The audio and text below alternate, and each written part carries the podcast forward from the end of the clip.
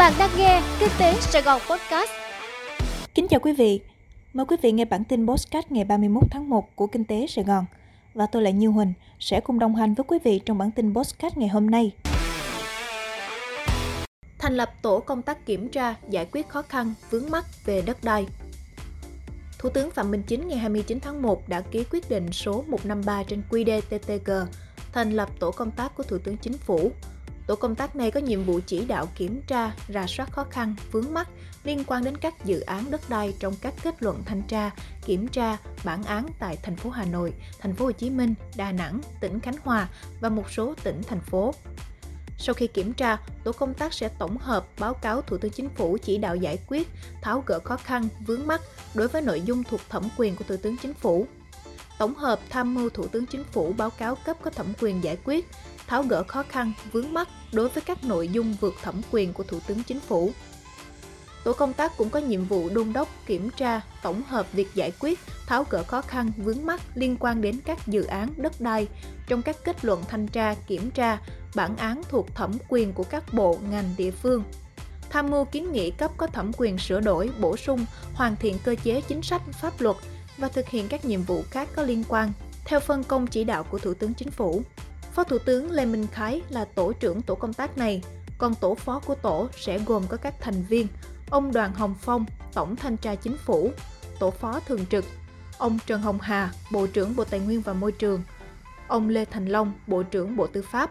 ông Trần Văn Sơn, Bộ trưởng, chủ nhiệm Văn phòng Chính phủ.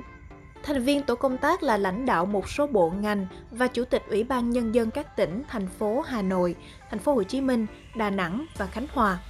Đồng thời sẽ có một số lãnh đạo các cơ quan sau tham gia vào tổ công tác. Ủy ban Kiểm tra Trung ương, Ban Nội chính Trung ương, Văn phòng Trung ương Đảng, Ủy ban Pháp luật của Quốc hội, Ủy ban Tư pháp của Quốc hội, Ủy ban Kinh tế của Quốc hội, Kiểm toán Nhà nước, Tòa án Nhân dân tối cao, Viện Kiểm sát Nhân dân tối cao. Thành phố Hồ Chí Minh tri ân những tài xế tham gia cấp cứu người bệnh COVID-19. Trong đợt bùng dịch Covid-19 khốc liệt vừa qua, đã có hàng trăm tài xế ở thành phố Hồ Chí Minh không quản ngại khó khăn và nguy hiểm tham gia vận chuyển người bệnh Covid-19 đi cấp cứu. Với nghĩa cử đó, những bác tài giàu lòng nhân ái và quả cảm này đã không chỉ giúp đồng bào mình vượt qua cơn hoàn nạn, mà còn góp tay cùng thành phố để chiến thắng đợt bùng dịch lần thứ tư. Ngày 30 tháng 1, tức 28 tháng Chạp, Thành ủy Thành phố Hồ Chí Minh họp mặt để tri ân những người có tấm lòng vàng đó. Trong đợt bùng dịch Covid-19 tại thành phố Hồ Chí Minh vừa qua, tuy đã được chi viện, nhưng các bệnh viện và trung tâm cấp cứu tại thành phố Hồ Chí Minh đều quá tải vì số lượng người bệnh cần cấp cứu quá cao. Tại trung tâm cấp cứu 115, trung bình mỗi ngày tiếp nhận khoảng 4.000 cuộc gọi cấp cứu, gấp hơn 30 lần so với ngày thường. Trước tình hình đó, ngày 23 tháng 6 năm 2021, trung tâm đã đăng tin về việc cần tình nguyện viên cho hoạt động cấp cứu ngoại viện. Ngay lập tức, rất nhiều tình nguyện viên không chỉ tại thành phố Hồ Chí Minh mà trên khắp cả nước đã đăng ký tình nguyện vào nơi tuyến đầu. Nhiều doanh nghiệp như công ty cổ phần xe khách Phương Trang đã hoán cải đến 260 xe khách thành 260 xe cứu thương cơ bản, cùng lực lượng tài xế tham gia vận chuyển cấp cứu người bệnh COVID-19. Mai Linh cũng gần như ngay lập tức đưa biệt đội taxi cấp cứu Mai Linh với hơn 100 xe được hoán cải, cùng hơn 100 tài xế và 212 tình nguyện viên tham gia hỗ trợ bệnh nhân. Theo Bí thư Thành ủy Thành phố Hồ Chí Minh Nguyễn Văn Nên, đã có nhiều mô hình vận chuyển cấp cứu người nhiễm COVID-19 liên tiếp được các doanh nghiệp cá nhân đưa ra để hỗ trợ người bệnh. Trong đó, cùng với hai doanh nghiệp vừa kể trên, còn có công ty cổ phần Ánh Dương Việt Nam, tập đoàn Hoàng Mỹ, cấp cứu 115 xuyên Việt, 115 Sài Gòn cũng tham gia. Thêm vào đó là các nhóm thiện nguyện như trao oxy, biệt đội oxy, bệnh viện tại nhà, oxy Sài Gòn cùng nhiều tổ chức và cá nhân khác tham gia hỗ trợ người bệnh. Trong suốt gần 4 tháng hỗ trợ cộng đồng, có nhiều bác tài, người hỗ trợ oxy y tế đã không chỉ không có được một giấc ngủ yên, mà còn có người bị nhiễm bệnh, thậm chí đã có người mất. Tuy nhiên, rất nhiều người đã không bỏ cuộc, lập tức xin trở lại tiếp tục hành trình thiện nguyện sau khi chữa khỏi bệnh. Trong buổi họp mặt tri ân, Bí thư Thành ủy Thành phố Hồ Chí Minh Nguyễn Văn Nên đã thể hiện sự trân trọng với những người tình nguyện lái xe chở người mắc COVID-19, cấp cứu người chuyển nặng, vận chuyển lực lượng, vận chuyển oxy, trang thiết bị y tế, lương thực thực phẩm phục vụ công tác phòng chống dịch những ngày qua. Ông không chỉ thay mặt cho hàng trăm ngàn gia đình bị mắc Covid-19, bày tỏ lòng biết ơn với những người hiện diện trong buổi lễ, mà còn yêu cầu các đơn vị địa phương tiếp tục rà soát danh sách lực lượng tình nguyện lái xe để tri ân những tấm lòng vàng của thành phố Hồ Chí Minh.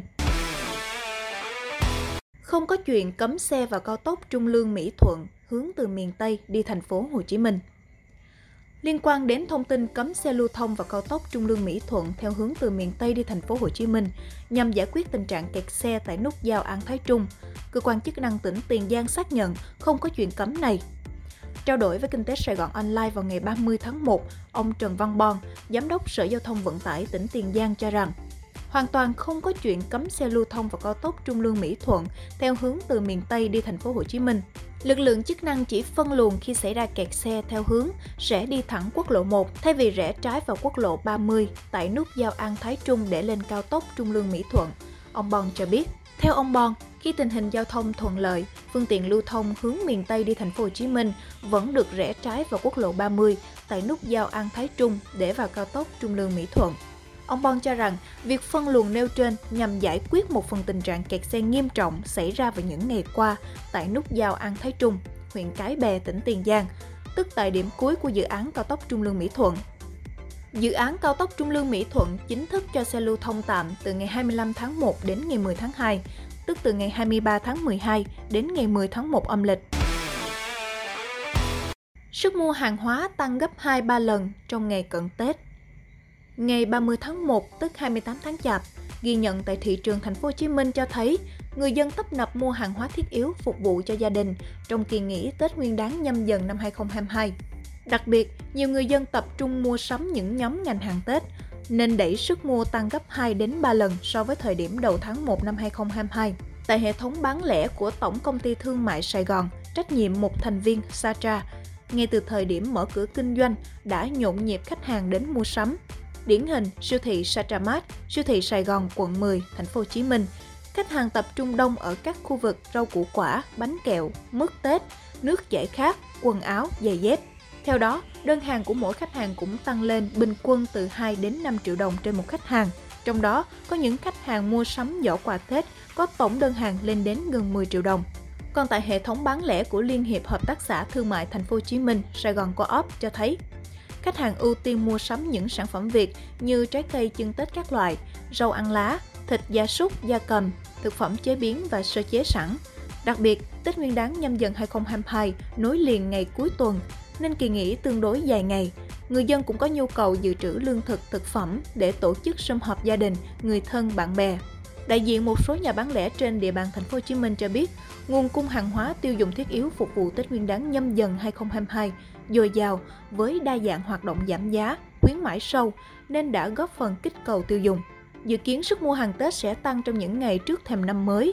Hầu hết nhà bán lẻ tại thành phố Hồ Chí Minh đều tăng cường nguồn nhân lực phục vụ tại điểm bán để đáp ứng nhu cầu của người tiêu dùng, đảm bảo biện pháp phòng chống dịch Covid-19. Bên cạnh đó, nhiều nhà bán lẻ bố trí lực lượng nhân sự, điều tiết hoạt động mua sắm của người dân diễn ra theo đúng quy định. Ghi nhận tại mạng lưới chợ truyền thống trên địa bàn thành phố Hồ Chí Minh, hàng hóa tiêu dùng thiết yếu Tết không chỉ nhập chợ dồi dào,